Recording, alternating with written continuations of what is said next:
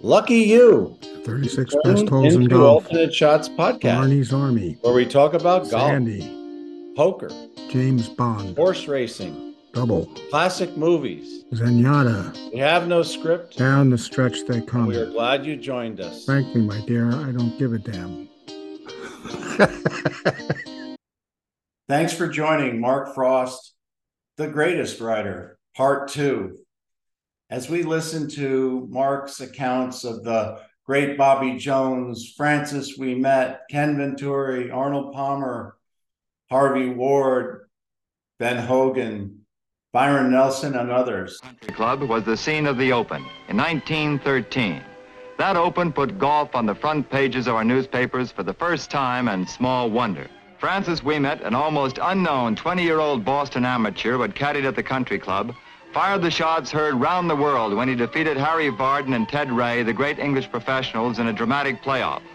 Ladies and gentlemen, from the Alternate Shots podcast, we are so so very thrilled to have with us today our special guest, Mark Frost, and uh, Billy and I. Thank you, Mark, for joining us. there was a great event getting ahead of this a little bit after the book came out um, in 2012 i think it was ken had been notified by um, the golf hall of fame he was going to be admitted that year and um, they had decided uh, there's the first tee organization which ha- has a yearly uh, tournament at pebble and they had decided to invite Ken and I as uh, two of the guests of honor for the event. It was a there was a tournament, and and the fun part was the tournament was the first day at Pebble. Big dinner that night at Pebble, I think.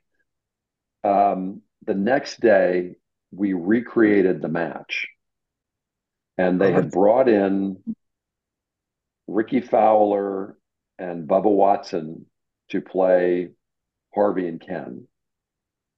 And uh, it was going to be Freddie Couples and, and uh, Davis Love to play Ben and Byron. And at the last minute, um, Freddie's back went out. So Nick Watney came in and, and played with them. So the only people who were invited were the people who were at that dinner the night before, all the donors to the first the, the first tee.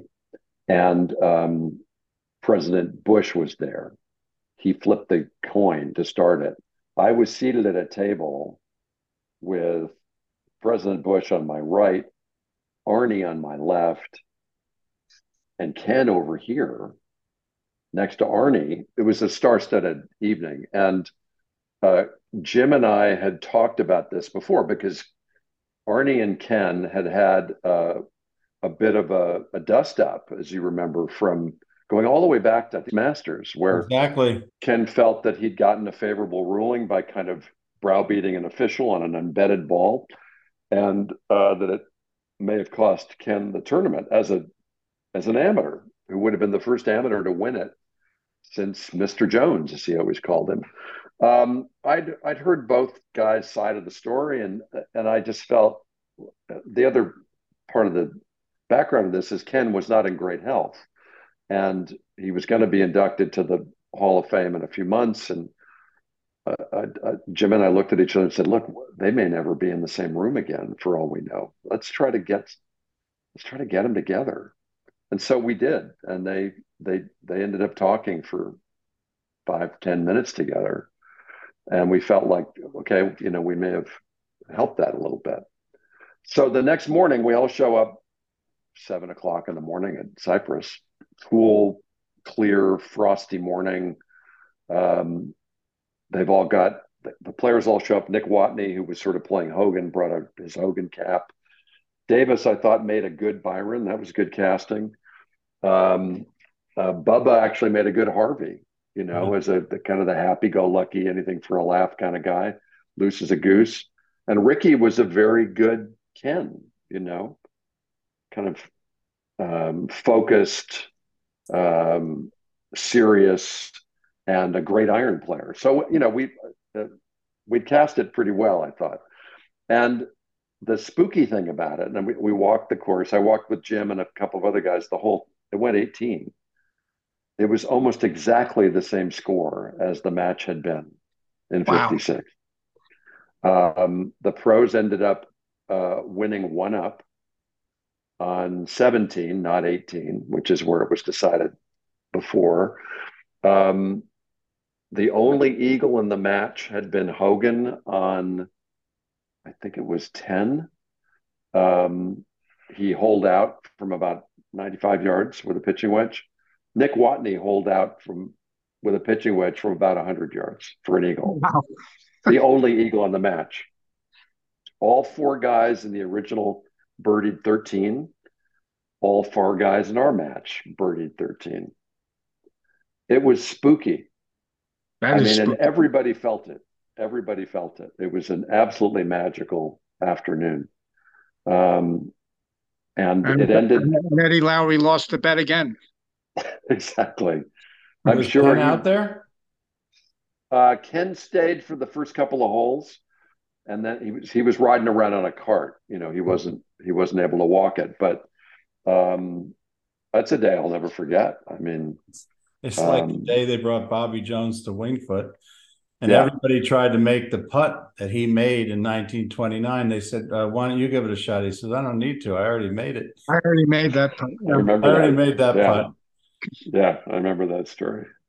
Back to Bobby Jones. I feel no one maybe knows Bobby Jones other than some diehards at Augusta National better than you. How- Maybe Sid Matthews. How would you sure. defend if you said Bobby Jones? There's a lot of debate. Mhm. Is the greatest golfer of all time. Describe how you would defend that. Um, I would I would build the argument that if he wasn't the greatest, and I think there's an argument to say that he was, he was the most important. Um, I, I used the analogy in greatest in the greatest game that um, Francis was like John the Baptist, and Bobby arrived like our Lord and Savior in terms of what he did, how he elevated the game. Um, he was inspired by Francis. Um, uh, his his relationship, obviously, it, with East Lake and um, the guy, the caddy who had taught him, the Scottish caddy, uh, is a fantastic story.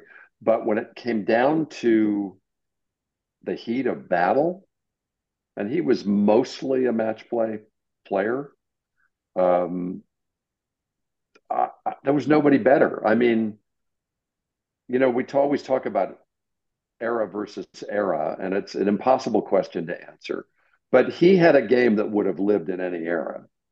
Um, he was also an extraordinary human being with English lit major, a, a, a master, a, a, master's in um, mechanical engineering, and a law degree. Uh, the most well-rounded person to ever play the game in some ways. Um, and he played it in a tie. And he played it in a suit and tie with, for the most part, whippy shafts. I I I mentioned Sid Matthews, who's a, a, a, colorful guy who lives in Atlanta and has written a bunch of books about Jones. He's got a museum of Jones memorabilia that he's collected over a lifetime, which he which he generously shared with all of me, and I uh, uh, all of it with me. And I went down to visit him, and he took me out to a little course, um, very old course in Thomasville, Georgia, southern Georgia, just over. He lived in Jacksonville, I think. Uh, um, and we played around with two sets of Bobby Jones's clubs, which he owned. Now, I had never tried to play with Hickory before, and um, I could barely get the ball off the ground. Um, so the thought that Jones did what he did with these clubs that had a sweet spot smaller than a dime, um, to me, spoke volumes. I mean, to actually have the experience with the clubs in your hands and go, I have no idea how he did this. It's a it's a completely different swing, and um, his mastery of the mental side of the game, which cost him dearly when he was playing, as you know, the stress that he went under in these tournament weeks. he could lose up to 20 pounds in three days. The flesh melted off him like a like a candle when he was in the heat of battle. And um, in more ways than one, winning the Grand Slam nearly killed him as it became this consuming event, really, for the entire sporting universe at that time, the year that he did it. Um, I think for all those reasons that he was never afraid of anybody. The only guy who could really, you could say, was on the same level as a player. I mean, um, was Hagen. Walter Hagen. And Hagen, um, and Hagen had a, a, a different kind of way of going about the game. He was devil may care and um, a, a com- complete. It, it couldn't have been more or less chalant, you know, as as a player. He he was the he was the the the the life of the party. Uh, we also know that he was also pouring his drinks into the plants a lot as he was getting everybody else loaded before or after a round. But uh, he was no dummy. But um, and you know, um, Sarazen had started to come along, but wasn't really on the scene yet with the same uh, the same force. And a lot of his great matches were against other amateur players, um, and there, there, you know, he had some great matches with those guys, but there, there wasn't any other titan of the game at that point that, as an amateur, he would, he would go against all, uh, all the time. Uh, he and Francis had some great matches. Nobody approached him. Uh, Francis. Nobody really pushed him. No one pushed him. No. Right? Mickelson. No. So he pushed Tiger himself. He didn't. He didn't need a push. He, you know, he was so obsessed with perfection. And we know what happened at St. Andrews the first time he went over when he quit the game in a uh, in a kind of um, juvenile fit as he put it, tore up his scorecard and walked off the course. Um, to come back and become the embodiment of everything that the game could be, um, and the living exemplar of the game's values, which I think he um, he lived to the end of his life, and and what he did for the game, keeping Augusta going during the Depression, starting the the Masters. He was really responsible for the the the next big bang. I mean, if if what Francis did was the atom bomb, Bobby was the hydrogen bomb, and in terms of his impact on the the development of the sport. So, um, all in, and I know, and I've met Jack, and I've spent time with him, and he's a he's an amazing guy, and I would put him a very close second, and then I'd put Tiger right in that same foursome, certainly.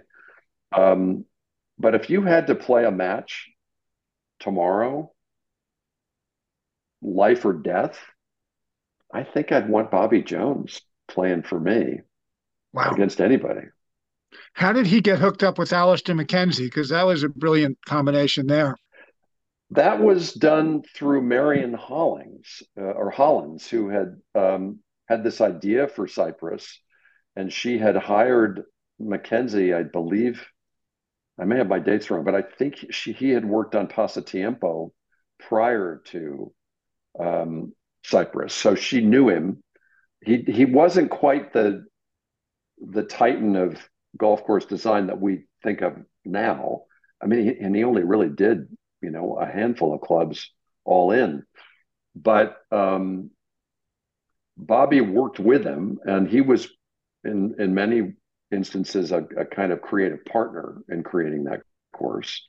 Um, but she was the one who put them together and fostered, and she had a hand in it too. She was a she was a force in in um, Northern California golf and and society circles, uh, and it was her dream really that this uh, how that club got off the ground. So, um, I I think it was just one of those things. It was like when the, everybody came together to make Casablanca. You know, it was right. It, it was, all worked. It was greater than the sum of its parts, yep. and um, exactly and right.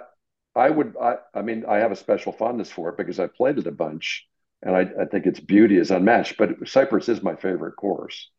And if that, you know, the old question, if you had one round left to play, where would it be? That that would be my answer.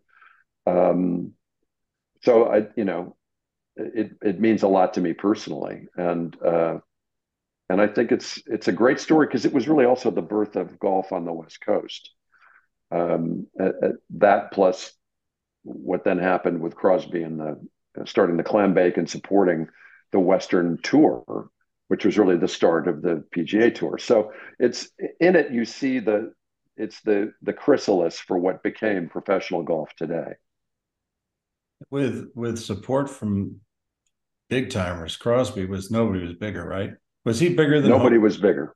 He was bigger than Hope. Yeah, right? because he had a he had a broader reach because of his recording career, and um, you know they were both obviously in in the movies and on radio and um, had come out of vaudeville, but um, Crosby had a uh, had a kind of genius. I mean, he uh, the the similar to Bobby Jones in a way. I mean, he invented um, magnetic tape recording. You know, he he created the first kind of usable commercial tape for recording his own songs.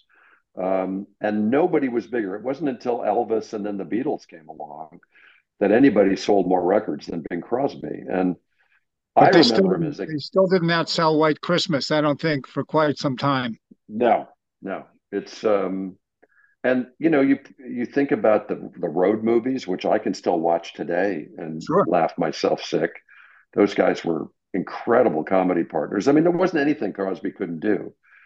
Um, he was a little a little bit like Dean Martin in that respect. He didn't look like he was ever working very hard when he was an actor. Same with Dean, but they were fine actors and very truthful actors who gave you the real deal. You know, if you ever watched The Country Girl with with oh, Grace Kelly, absolutely. you know, yep. um, he could he could really bring it. So yeah, pretty amazing guys. Yeah, they were both both Bing Crosby and Dean Martin are extremely likable on screen. Yeah, and and in real life, I got to meet Dean too, and um, he was not the the the the roue that he pretended to be on stage. He was in private. He was uh, a delightful kind of low key guy. Um, I was I had a good friend who was with knew them both very well, both Dean Martin and Jerry Lewis, and um, actually walked into there was a little restaurant Dean used to go to on Santa Monica called Carmine's. And my friend who, who's passed away was a great producer who produced Greatest Game Ever Played, actually, knew Jerry really well. And they were doing something together and they walked into Carmine's. And Dean and Jerry hadn't seen each other in over a decade. And he got to witness, I mean, the minute Jerry saw him, he started tearing up. And he talked him into going over and he sat with them for half an hour and listened to their conversation. Dean had lost his his son, uh, who died in a. He was in the Air Force Reserve, and his plane had crashed. Um, a thing that he never really recovered from. That was the thing that that killed Dean. Um, but to be only one step removed from the reunion of Lewis and and Mark Martin was pretty cool. It's it, yeah, they were quite a duo. Yeah, uh, talking to folks like yourself and hearing these stories emphasizes the importance of friendships. And you're talking yeah. about uh, Palmer and Venturi. and it makes these guys human to hear these stories. Exactly. Yeah, it does. And, and they uh, all are. And that's, you know, I have a nephew who's a prominent MLB player. And um, I'd, I'd never seen the inside of pro baseball until he was at that level. And you forget that these guys have to get up every morning and they they hurt and they've got to push through. And they're particularly baseball it's a freaking marathon. They've got to play 162 games. And and then they go to work and people scream at them. Yeah. You know it's like i i think about okay i'm getting up in the morning i'm working on my new book. Am i going to invite 12 people in to heckle me while i'm writing? I mean it's you like, really want to say it that way? yeah, you can't you can't find a better word for that. What you know? Where's your thesaurus when you need it? It's like how about that exclamation point? yeah, I mean, Remember you know, Billie Jean King famously said, uh, "Pressure is a privilege," and I think every every great athlete would agree with that if they're up to it. Um, there are very rare individuals who don't seem to feel it. Only a few. I think Nicklaus is one of those guys. He Derek got better. Jeter. Derek Jeter. Derek Jeter was that way. Tom Brady. Tiger. Um, George uh, Brett. Tiger. Yeah, George Brett. There were guys um, who just didn't care. It only made him focus Made him um, better. more. Yeah, made him Yeah. better. That's a rare. That's a rare person. What was the story about um, Marilyn Monroe going over to entertain the troops and coming back and telling her husband at the time, Joe DiMaggio, that he'll never know what it's like to stand in front of 50,000 people cheering for you? Yeah. It's like, how well, really? Joe DiMaggio? Yeah, really? Do you know? You, you, do you know what my last name is? yeah. Yeah, I just watched. Uh, there's a, a good documentary. I actually wrote a movie about her in the '80s, um, based on a book called Goddess by an Irish uh, journalist. That was the first book that told the whole story of her life and her involvement with the Kennedys. And um, there's a pretty good documentary called The Mysteries of Marilyn Monroe that's on, I think, on Netflix now Mhm. where he goes back and it's recreated out of all the interviews that he did with all the people who were involved. If you're if you're curious about her story at all, it's worth a watch. It's pretty good. I have to ask you, how how did how did it end for her? Who had it in for her? Was it Sam Giancana? Well- how do you think it happened? Um, it was my conclusion, and I this guy's name was Anthony Summers. Still, he's still with us, and and he's an Irish journalist who's written some great books about Hoover, the Kennedy assassination. I mean, he's he's covered the waterfront. I mean, he wrote a book about the even the um, uh, the the uh, what's their name the the the Russian ruling ruling family, the Romanovs, who were killed in 1917. Um, so he was the first serious journalist to dig into this this story around Marilyn. So to make a very long story short, and you should watch the documentary. What seems to have happened is that she wasn't murdered, but that she was under this tremendous amount of distress because she'd been involved with both Jack and then Bobby, and um, had they had then just dropped an iron curtain and cut her off, and she was a very vulnerable, very um, Fragile. um, fragile soul, and um, Bobby was on the West Coast. She was taking a lot of of um, of drugs to handle her anxiety and her depression. And apparently, there was a visit to her house that involved her psychiatrist and Peter Lawford and Bobby Kennedy and maybe somebody else, where they Bobby agreed to go see her and try to make amends because she had threatened to call a press conference and go public. And she got hysterical, allegedly, and her psychiatrist gave her a sedative in a syringe, allegedly, and she quieted down.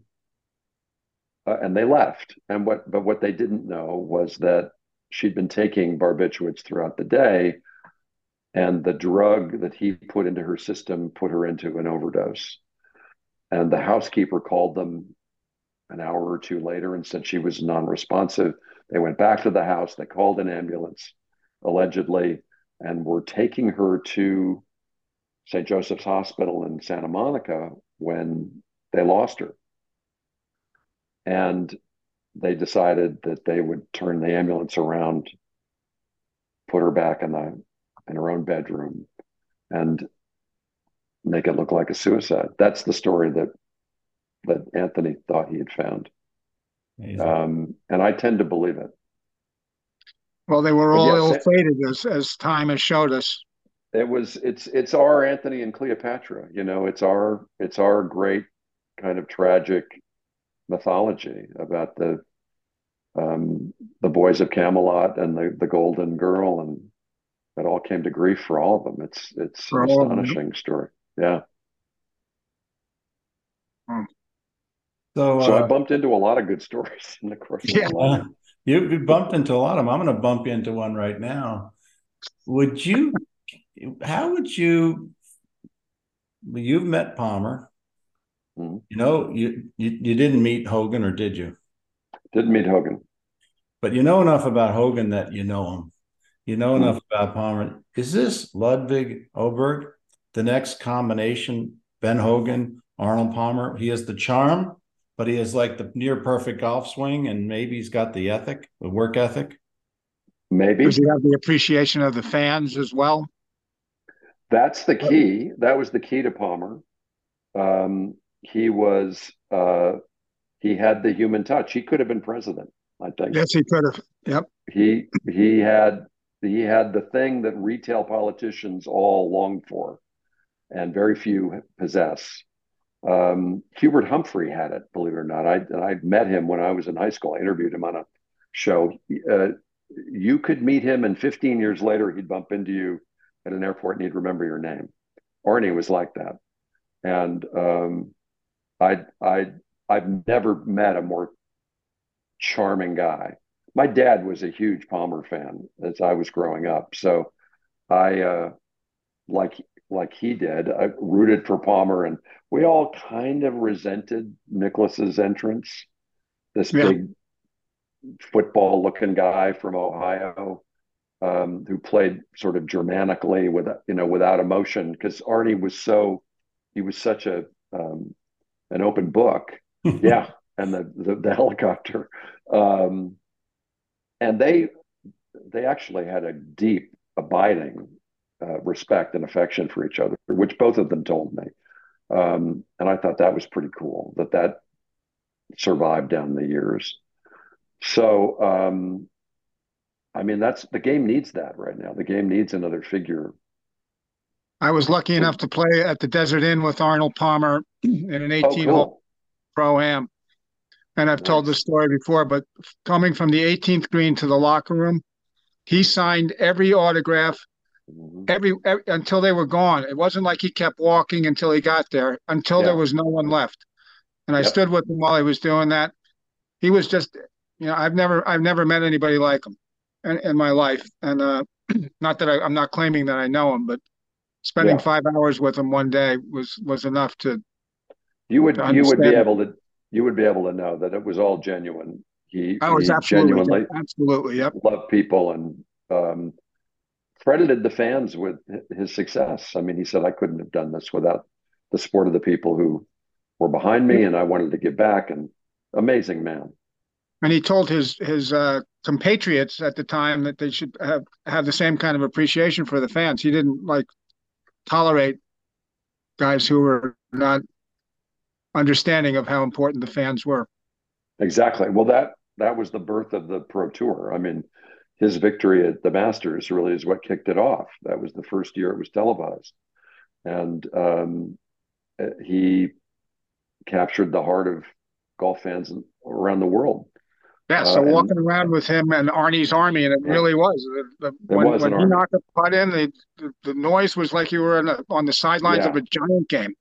It was that loud Tiger- Tiger had a similar effect on his crowds, but he didn't like them. You know, he didn't Right. like being It was a he didn't different like being around Yeah. them.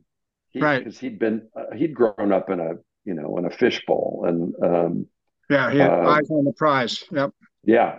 So and he had all sorts of other things to contend with that that Arnie didn't. So um, they they had a similar kind of effect on the game, and um, I mean that's why they all sort of belong on Mount Rushmore. Well, there's Yeah. your book.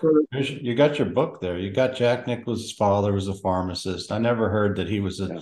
a tough guy. Maybe he was a straight laced guy. Palmer's father, Palmer revered him, but he was tough. And then uh, He was very tough. Tiger's father was a lot of things, right? Mm, I don't know all the facts, but you know, one thing he was is he got Tiger out there and he he got him focused, and I think that, that that's your book. I mean, you don't have to Well, bring he, he Tiger into the book, what but was born into Tiger. Tiger was born a winner, but with the urge Yeah. to win. And he was programmed from birth to capitalize on that by both his mother and his father. Well, Palmer Uh, wasn't she was- programmed. Palmer was No. told hit balls in the rough. Don't you dare hit practice balls in my fairway by Deacon. And uh, Exactly. And uh, I don't know about Jack Nicklaus. I think he grew up a little bit more cushy, if that's the right they word. They were a little more middle class, yeah. Um, and um, and Jack played other sports. You know, he was he was a football player. He he enjoyed. Uh, he was a good basketball player too. Um, I think I remember that him telling me that. Um, so golf was sort of a you know a, a, a, it was a, a game that unless you grew up a caddy or around a golf course or you were a member of a golf course, why would you play golf? You know, I mean, how would you have access to it? No. It's um, it, it, it's a select few who can make it to the the top of that game. Um, and I wor- and I do worry about the future of where we're going with it. I think the the I am a bit of a traditionalist, and the live golf thing has always rubbed me the wrong way. And um, yeah, I um, I just don't see how this resolves. The the way the the kind of backdoor deal that ended it, I think still has a lot of questions about it that have to be answered. Um, and what I, about, the, I, what about the rumor about Ari, the the big uh, the guy who's out in your world, the the agent, the Ari, big, Man, Ari Yeah. he's, he's I I've heard he's agency. he's talking about doing it. That would be Well- fun if he took it over.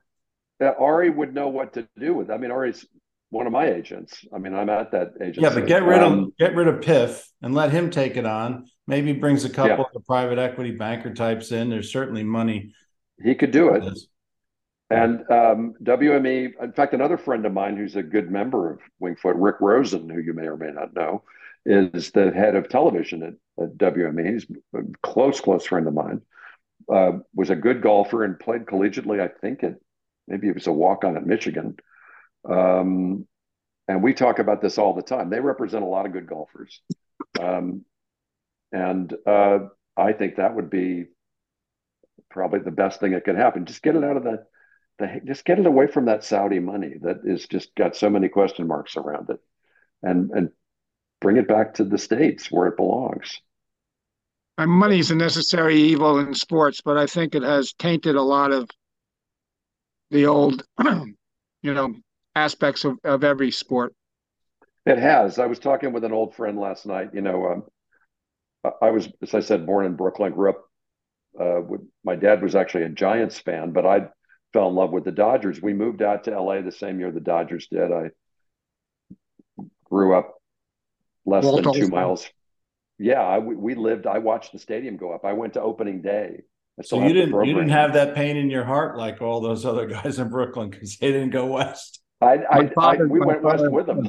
Yeah, Yeah. we went west with them. We'll sit in the Um, back I- of the plane. I understand why they felt uh, bereft. I, I do. Um, Snider. but Duke Snider, yeah. Um, but all those guys had other jobs, Yes. you know. Um, yeah, car salesman. And yeah, Football players. Yeah, I mean, Gifford had a Chuck job. Connors was an actor, right? Uh, He was a ball player first. I mean, he was the we were talking last Colts. night about that all those all those Dodgers in the early '60s were getting bit parts in westerns and on TV shows. Koufax, Drysdale, Connors, Yeah, Don um, Drysdale was on the Beverly Hillbillies or Leave It to They- Beaver. Yeah, because they needed the money, not Yeah. because they were celebrities. right. and they needed the exposure. It was a different world back then. Well, So if Mickelson I wasn't I mean- in the hole, why does he need 200 million or whatever he got? 100 million. I understand he's a who, who is that? if Mickelson? Mickelson, who, who I have a maybe he owes people money or whatever, and he had to get himself out of Well, I don't think we know the full extent of what went on with his gambling, and um, I don't know that. I mean, um, Never know with Well- anybody to the full extent. yeah. I mean, who wrote the big book about him? Was it um, Walters. Bill- no, Billy but Bill Walters, right? but somebody wrote a book just recently. Alan Sepinwall, or who am I thinking of? Um, you'd you'd know him. Uh, um, big golf writer, acquaintance of mine. I can't. I just am blanking on his Was name. it Anyway, No, Shipman. Alan Shipnuck. Yeah, Okay, yeah. yeah. He published a big book about Phil recently. He thinks, uh, you know, that Phil was in a pretty deep hole, and his his gambling was really out of control. And sadly, that's what led him into the arms of the Saudis. That's the as the theory goes. Which is too Um, bad because he's a very popular player and he had that kind of charisma and everything going for him on and I liked of Phil. I- I the time I spent with Phil, I really liked him. I just thought, you know, he's personable, funny, intelligent, playful. and he did have a common touch for people. I mean, a lot of people thought he was um, Eddie Haskell, you know, behind yeah. closed doors. but um, the, the, times I saw him with folks, he seemed pretty genuine to me. So he was he was Elvis Presley in 2006 in May, month before the Open, signing Masters yeah. autographs, giving birthday hugs. So yeah. let's wrap this up with a great story you haven't told us, Mark. We got a couple minutes left.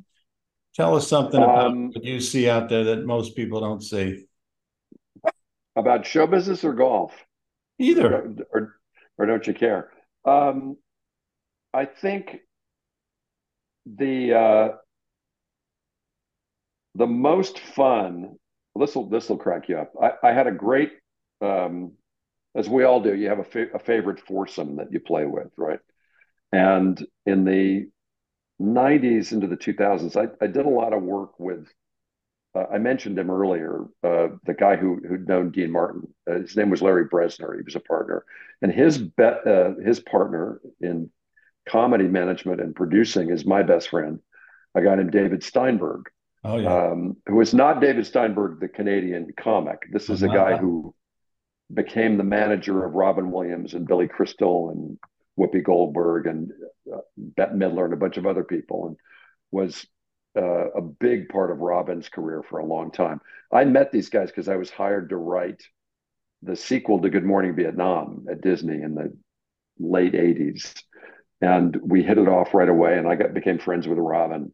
Um, and David is a great uh, a golfer, great fan of the sport. His nephew is Mark Steinberg, of uh, Tiger Woods fame. Tiger Woods, that's his agent, mm-hmm. um, manager, yeah. And um, so we played together always, and we had a favorite foursome in the '90s into the early 2000s. Me, David. Remember Tom Poston? Sure. Yep. One yep. of my favorite actors. Great actor. Maybe my favorite person that I've ever known in show business. We were very close friends. The funniest, sweetest, nicest guy in the world. And our fourth was uh, Super Dave, Bob Einstein, the comic, who is a, a, a, was he's no longer with us, a comic genius. His Albert Brooks is his younger brother. Wow. He was a writer on the Smothers Brothers show, along with Steve Martin and George Carlin and the other David Steinberg. I mean, he he created the character of Super Dave, had that great show on Showtime where Soup Probably the precursor to Jackass. Yeah. I'm going to interrupt. Yeah, we got uh, one minute left. Go okay, ahead. Anyway, I'll cut that out. We were my favorite. My favorite foursome. these four guys, um, and uh, always hilarity, always laughs, always fun. Um, Tom, David had just gotten a new one of the first titanium drivers, and um, he hit a shot, um, and it just had this perfect sound. And Tom just went, oh "My God, that's the it's like a like a diamond falling on a marble floor." And without a beat, Dave said, "Mom coming home on New Year's Eve."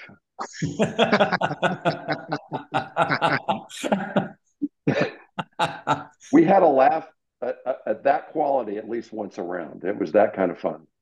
Sounds like the foursome in uh, Larry David show, you know. well, Bob was in Larry. He played um, Marty Funkhouser on. Yeah, Marty Funkhouser is the best. The best. Mark, so we, we really appreciate this. Yeah. This is unbelievable. I hope we get a chance to have you back.